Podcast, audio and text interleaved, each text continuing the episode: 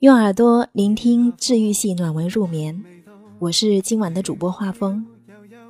嗨，亲爱的你们还好吗？好久不见，画风回来了。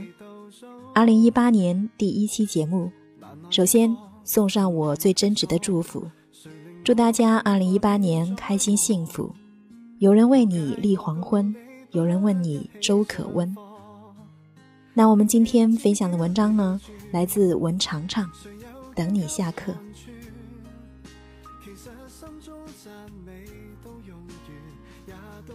早上醒来，发现朋友圈被周杰伦的《等你下课》刷屏了。因为今天是周杰伦的生日，也因为这首歌真的很让人缅怀青春。很奇怪的是，周董的歌总有一种魔力，让听歌的人陷入歌词情境之中去。写青春的歌不少，但让人听完就能立刻在眼前浮现画面的，真的不多。所以在听歌过程中，我一直在想，周杰伦已经是两个娃的爹了，为什么写的词、做的曲，乃至唱歌时候的感情，一直这么青春呢？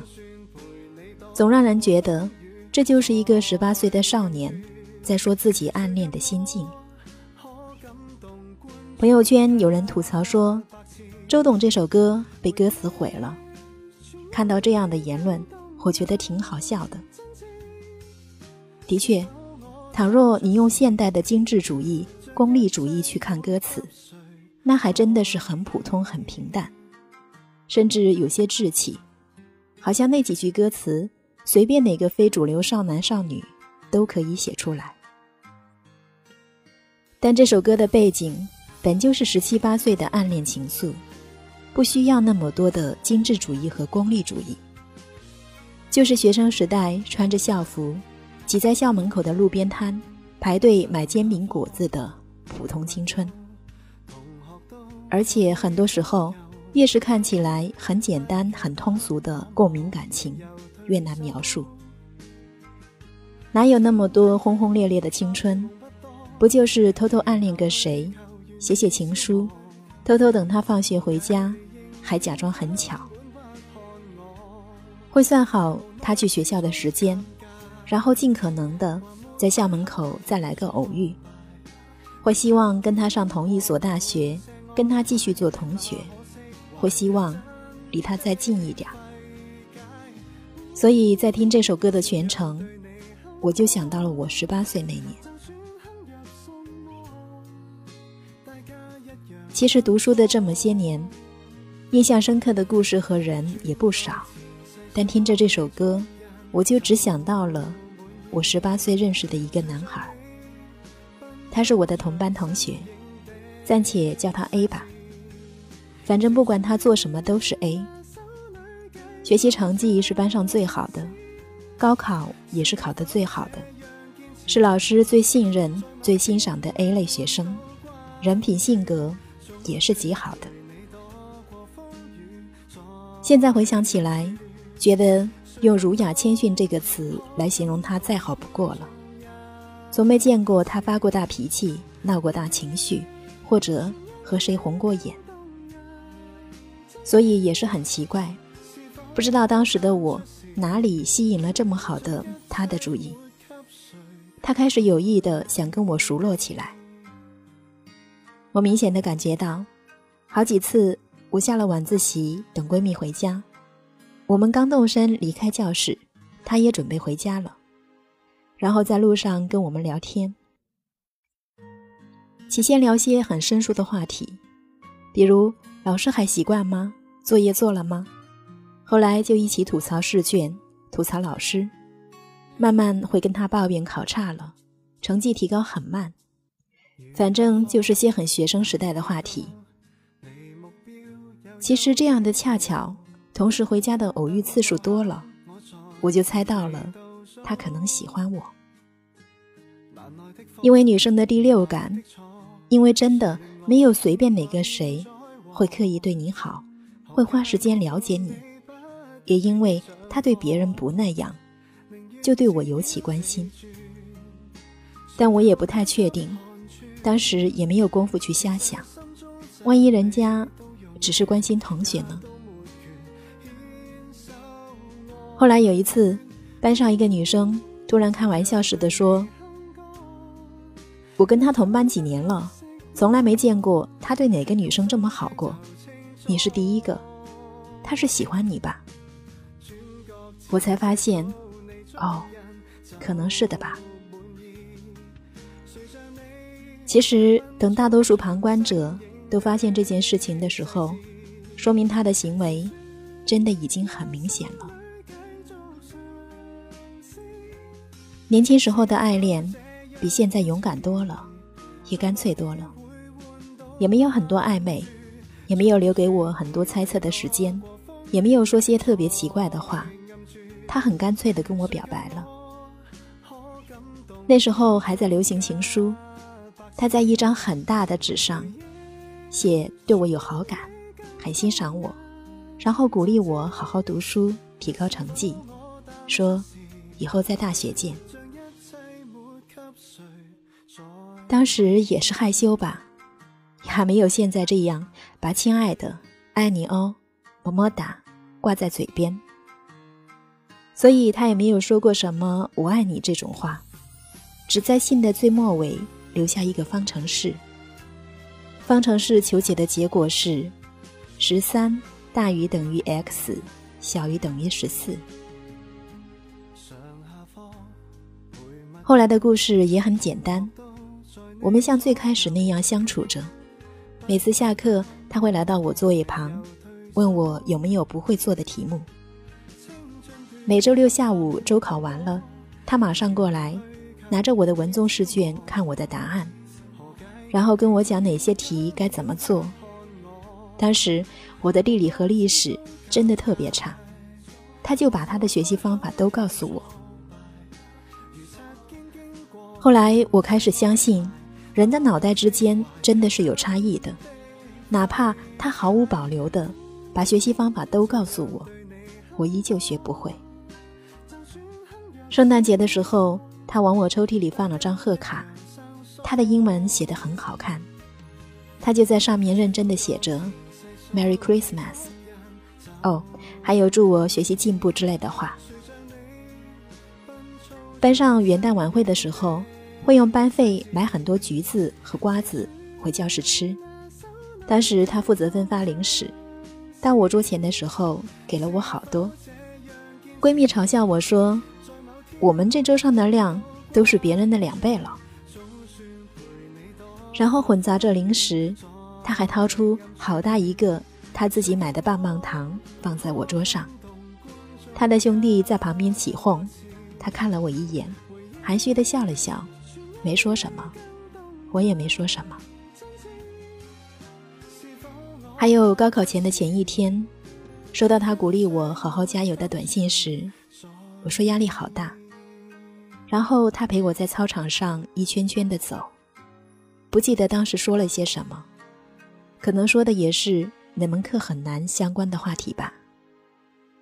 其实，这也是我最后一次见他，最后一回。正儿八经的跟他瞎侃了。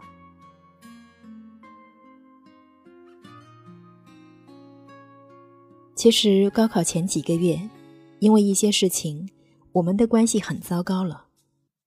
现在回想起来，可能当时的我还是太年轻气盛，年少不懂事，做了些伤害他的事。所以高考结束后，除了填志愿之前，我们断断续续的聊过几次。后来志愿填完了，大学开学了，我们基本就没什么联系了。当然，他考得还不错，也是很当然，我没有跟他考上一个大学。于是，我也就这么没心没肺的继续上大学，哪怕依旧在一个城市，我们谁也没有说过见一面。大一上学期的时候。还是节假日互发祝福短信的客套关系。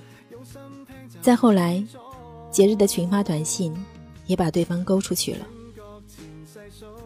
可能后来我良心发现了吧，觉得也许自己当年的某些行为伤害到了他。大一下学期放暑假的时候，我主动去找过他一次，为了避免尴尬，我故意把语气弄得很活泼。我问他：“放假了吗？”他说了句：“嗯。”我问他：“放假有什么安排？”他说：“要去哪个检察厅实习。”我问：“你过得好吗？”过了好久，他回了我一句：“你在南方的艳阳里大雪纷飞，我在北方的寒冬里四季如春。”当时南山南还没有火，马蹄还没火，民谣也没火。我到如今也没搞懂这句歌词的意思。其实整个故事到这里就差不多了。虽然后来我开始在网上写字，他知道后，忘了当时他是打击我还是鼓励我，还是说了几句不咸不淡的话。我签第一本书的时候，他知道，因为他是学法律的，当时还找他帮我看过合同。去年年初被出版社侵权，他也跟我讲了一些大概的法律条款，太长太复杂，加上我也没有用心，也一直没有搞懂。再后来好像真的没有联系了，虽然我们有彼此的朋友圈和 QQ，还有微博。起先。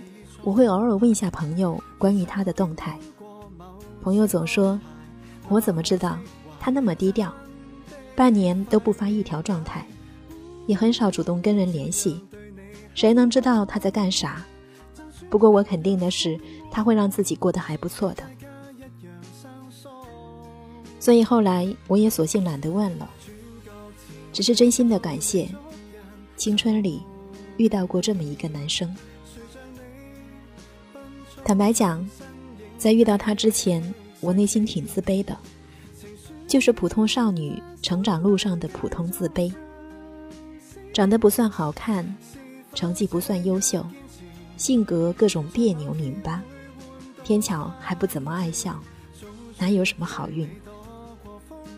直到后来遇到他，被他喜欢，被他给予了最好的一场青春，我才慢慢自信。才开始相信自己是值得被爱的，变得更阳光、更坦荡，也才慢慢有了如今的文场场。后来我也喜欢过几个人，有遇到很喜欢我的，也有我很喜欢的。我继续没心没肺，伤害了一些人，也被一些人伤害过。我找到了自己热爱的事情。有了差不多稳定的朋友圈子，来来回回奔波于几个城市，也愈发怀念那年的十八岁，怀念班上几个捣蛋的同学，怀念那个偏心势利的班主任，怀念那年的高考和青春。去年我喜欢过一个人，然后也是因为一些说不清的事被他伤害了。当时我心里恨他，恨得要死，一边骂着他王八蛋玩弄我感情，一边自我怀疑的想着，是不是我真的很差劲，所以他才不喜欢我。我在这种自我怀疑中待了很久，然后有一次跟朋友一起吃饭，聊起他喜欢的那个女生，我发现我既没有去比较，我和他究竟谁好。也没有在心里自卑的想着我差他多少，而是很平常心的听完全程，然后对朋友说了句：“我也觉得他不错。”是的，我挺欣赏他的，但我也没觉得自己多不好。就像我曾经在《没长成你喜欢的样子真好》里写的：“他喜欢御姐，你偏是萝莉；他喜欢苹果，你恰是梨。”他不喜欢你，也不是你不好，可能只是你没长成他喜欢的样子，可能真的是他眼瞎。被混蛋伤害过，我心里也想起自己年少时做过的那些混蛋事儿，所以想对十八岁的那个男孩说：被你爱过，真的是我的幸运。要永远做少年。永远赤诚，永远好运伴你。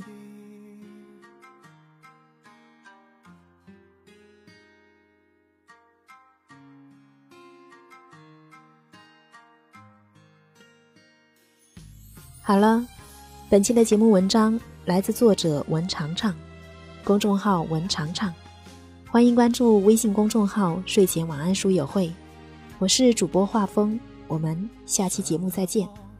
陪密友，同学都在你左右，不够胆，我莫名又退缩。